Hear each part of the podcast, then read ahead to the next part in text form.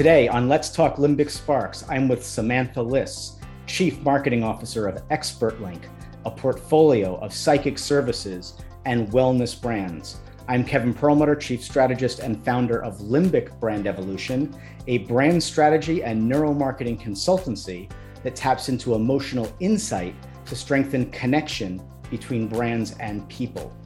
The limbic system part of our brain supports emotion, motivation, behavior, and memory. And I'm curious how my guests are creating what I call limbic sparks, which happen when emotional motivation meets brand desire. I love talking with brand leaders who are turning emotional insight into a competitive advantage to drive business growth for the brands that they serve. Sam, thank you so much for joining me today, and let's talk Limbic Sparks. Thank you. Thanks for having me, Kevin. I am so glad we are doing this. How are you today? I'm good. I'm great. It's Friday. I mean, you know, it's it's every week's a long week, but excited to have the weekend ahead of me, and um, everything's good. How are you? Outstanding. I, I'm doing great as well. It was a beautiful day yesterday. So I want to start with this question. When it comes to the deep relationships that you have with friends and coworkers, what is it that you value most in those relationships? So for me, it's really um, comes down to a couple of things. Um, one is honesty, integrity in those relationships, um, a little bit of a sense of humor, but really for me, it's all about trust. Um, it's so important to me to feel safe in a relationship. It has to be people that I can truly be myself with um, and to take time to get to know them. They they need to take time to get to know me. Um, and it's why I've worked with so many people for such a long time in various um, companies and formats. So some of the people I work with today, I've worked with at other places and I've worked with for 20 years. And it's honestly one of the reasons I'm comfortable having this conversation with you because we have a long working relationship together. So for me, that's super important. Yeah, thank you for that. And I was I was going to bring that up as well. I mean, the confession for our listeners is that we've been friends and have known each other and have worked together multiple times over a 20 year period, which is pretty incredible. Um, and I and I value our relationship so much. Uh, I've always known you over that time. I've always known you to be driven and not afraid of the unknown. Um, what motivates you in all the work that you do? It, it is partly about the people that I work with and really the ability to be collaborative and have fun and work with super smart people. Like I love brainstorming to solve problems and create solutions for our customers. I like to have different voices in the room, share information, dig into things from different perspectives. Um, and over, you know, my career, it's been really cool to like see how you know the evolution of marketing and and brand and customer experience some of these things weren't even you know when i started out on the table. Like people didn't talk about customer experience so much. And um and I, just along the way i've had the you know the pleasure of marketing some really niche products um, that need to keep up with the latest innovations in technology. So that's that's really fun as well. One of the ways that i enjoy helping listeners of this podcast get to know my guests is by asking them about brands in their life. What are some of the brands that paint a picture of what you're all about? So, I don't really necessarily think of myself like as, you know, in terms of a brand. Um, but, you know, I'm definitely about experience and I'm definitely from a personal perspective like about consistency and how I show up. You know, I'm very direct. I share my thoughts. I want to get things done, move quickly. And I think people who know me kind of expect that of me, right? I show up the same way over and over. Um, so expectations are really important for me in brands. Um, so one that I think about, you know, at, for consistency and customer service is like Four Seasons. I know if I go to a Four Seasons, I know what the experience is going to be. I know how I'm going to be treated and it's special. It's like that special thing that like you aspire to have in your life. And you know not that i get to go there all the time for sure because you know it's definitely a luxury brand but i know if i'm going to stay there like the once or twice that i have i know i'm going to get treated like royalty. And if i go to have dinner at somewhere that's four seasons i also know that it's going to be a great experience. And then you know with working from home and you know there's brands that just provide utility for me that like I don't even realize when I think about it like Apple is so integrated into my life and everything I do like I'm a, such a type A personality organization nut so it's like I have my iPhone and I keep all my lists on it and all mm. my to-dos and my calendar and then it's like I have my watch where I use it when I exercise and I track all of my activity and I'm like a really big like active lifestyle person so I work out and I track all of that and then it's like I watch TV at night and I have an Apple TV. So I'm like, oh my God, Apple's everywhere for me. Um, so it's really so integrated into into who I am in a sense. Um, it's it's a little bit scary actually to think about it in that way sometimes. Um, but yeah, those are two I, and those are two awesome examples. And just knowing you the way I do, especially the first one that you mentioned, the consistency, the four seasons consistency, it's um, it, it really rings true. So that's a really, uh, I think, on spot, spot on um, kind of response, which is really cool. So I want to dig into this right now. I opened this conversation by saying that you're chief marketing officer of a portfolio of psychic services and wellness brands. And I'm sure that that piqued the interest of some people who are listening. Can you please share a bit of an overview of your company and the services that your brands provide? Sure. Um, so, you know, we have uh, a platform um, that allows for advice to be given with experts via phone, chat, and video. And the main brands that we run on this platform that I'm responsible for are Psychic Source and Path Forward Psychics. Um, so it's psychic services in a nutshell. And Psychic Source and Path Forward, it's really about providing advice, that kind of emotional connection to meeting people's needs around where they are in their life and the challenges that they're facing and when people hear psychics they're like oh my god that's that's not legitimate. Like what that's a scam. Psychics they're just trying to steal my money. But this is really a real business. We've been in business for over 30 years. Um, all of our psychics are screened and vetted. Um, some of them are former therapists or social workers and they're just real people with intuitive powers. Um, and we guarantee everything we do. So if someone's not happy, we will give them their money back or we'll give you your time back to try a different psychic. So, so yeah, and it's a really cool experience to work in this kind of niche market um, where you really have to create legitimacy um, for something that, you know, a lot of people are very skeptical of to begin with. So, yeah, it's, it's so interesting from that perspective. And who are your typical customers and, and what types of um, services are they seeking?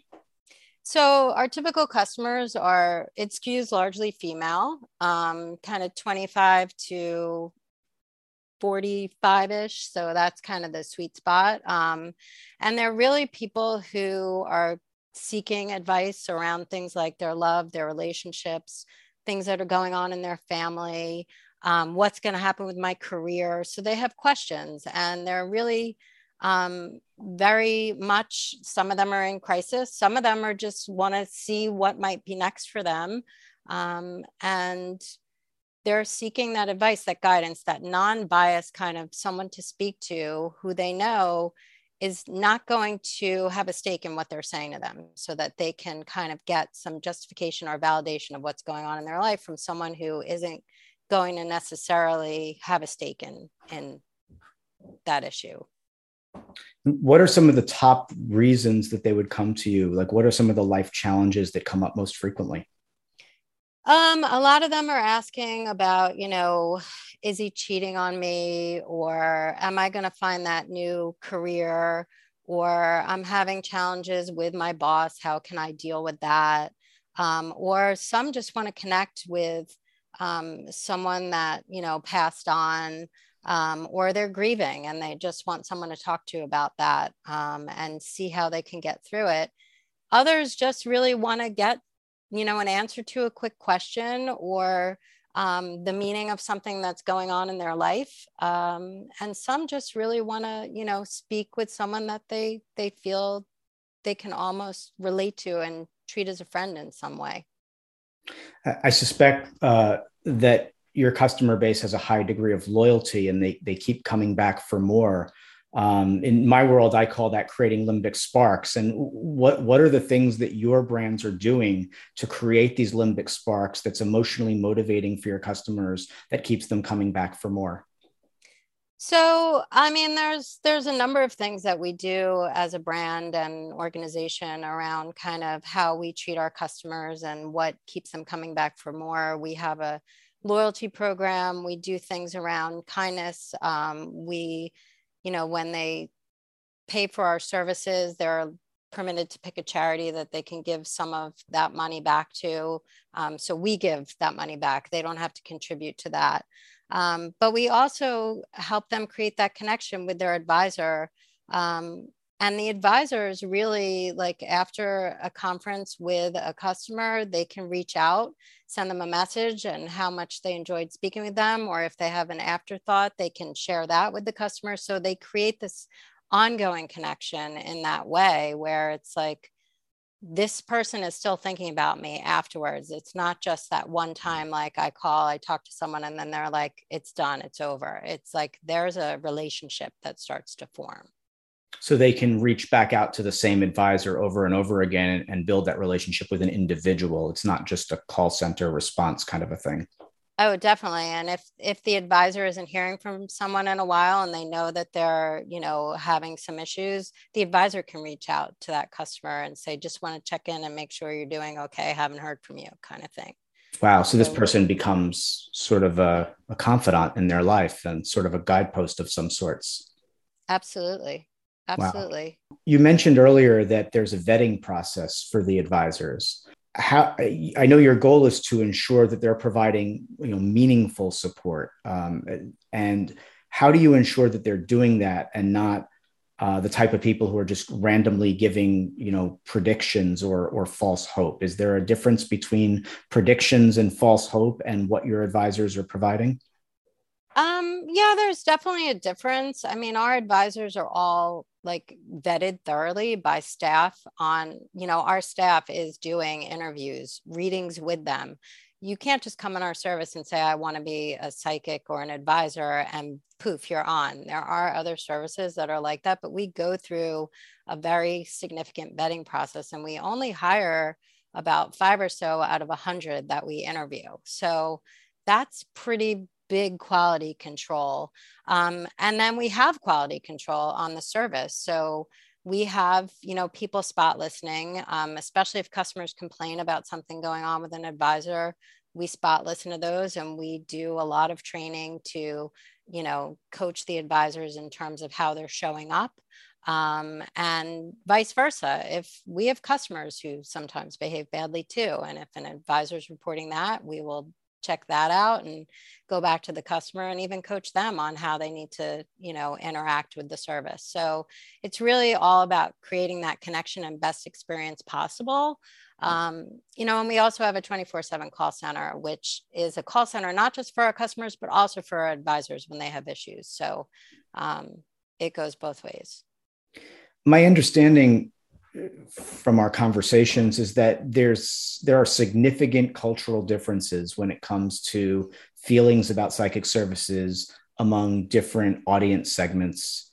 And I'm curious if you could talk about those cultural differences that relate to uh, mental health and spirituality and how that might differ among different groups of people in your in your market yes, there are lots of ways that that definitely differs in our market. Um, and a lot of it isn't just necessarily from a demographic perspective, but also from more of like a spiritual perspective, how our customers perceive our services in terms of some are using it more for mental health, some are more um, religious, some, you know, are very private about these things, some are willing to really get out there and share it.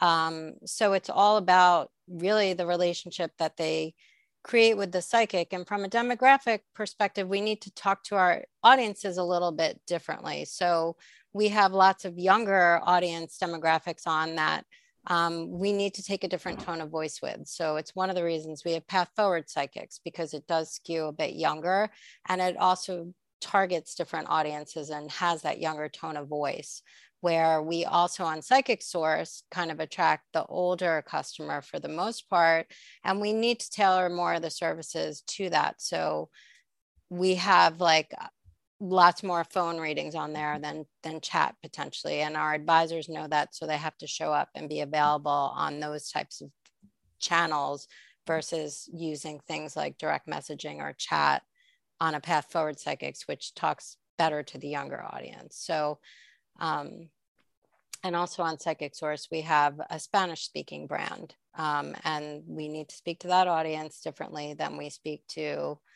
our general audience on psychic source. So it's really all about the tone and how we show up.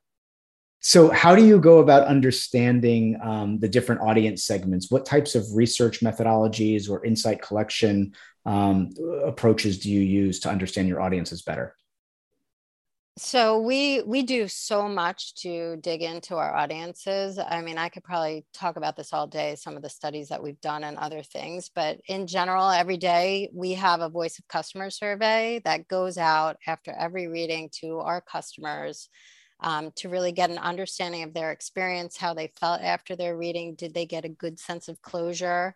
Um, did they get to talk to their first choice advisor? Did they know that we have a rewards program and so on um, so it really gives us an indication of how that reading experience was for them from both a emotional perspective and from a technical perspective in the sense of did the service work for you?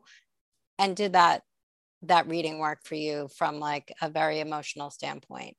Um, we also do focus groups where we get small groups of customers together or we do one-on-one to really understand kind of what they're getting out of their readings in the service and what we could do better and how their experience mm-hmm. is.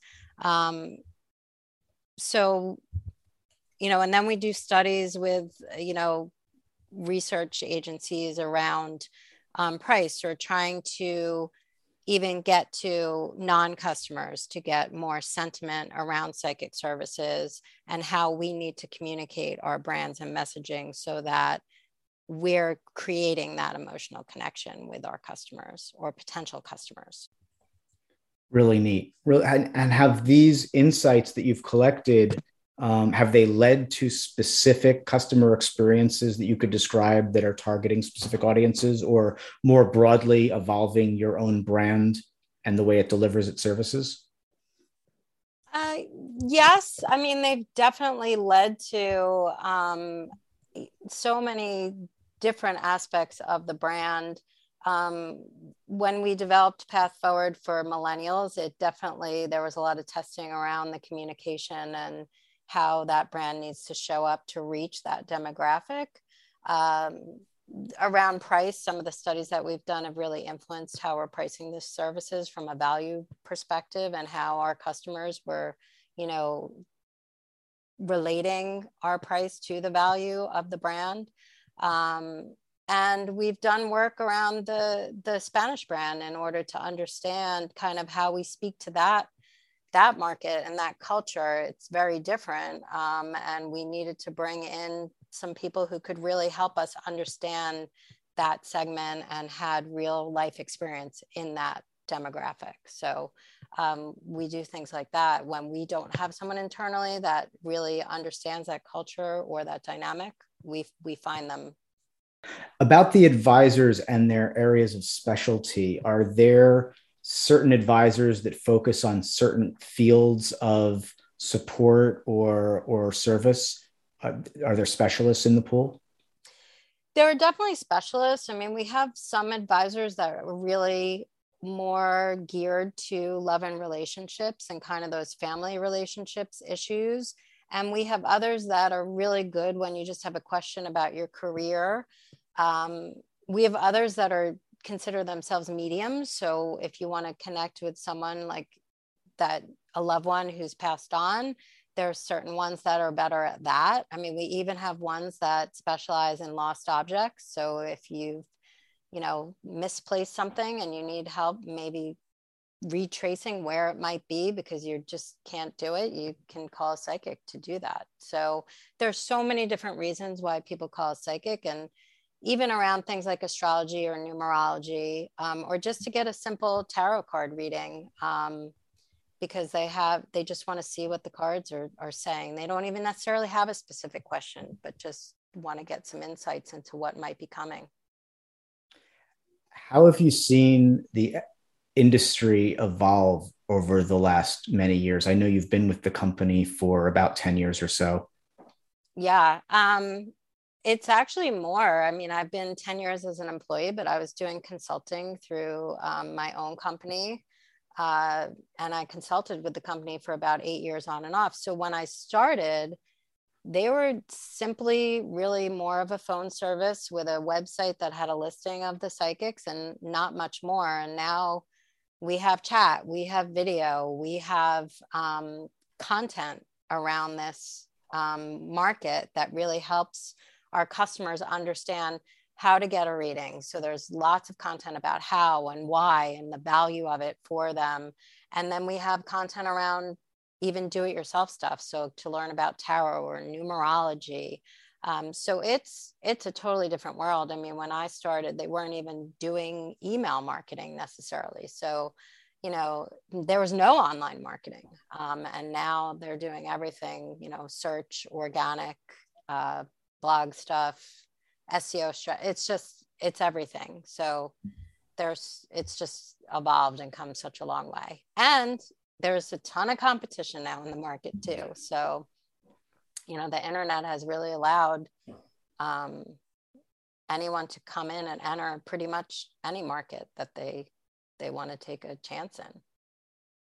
Yeah it's I, I, know it's blown up as a field and and one of the reasons is because it's it's just an avenue for people to achieve a bit of mental wellness that they're looking for.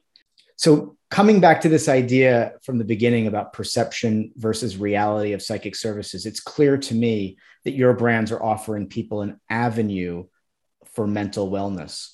What are some of the most important emotional benefits or things that they feel as a result of your services?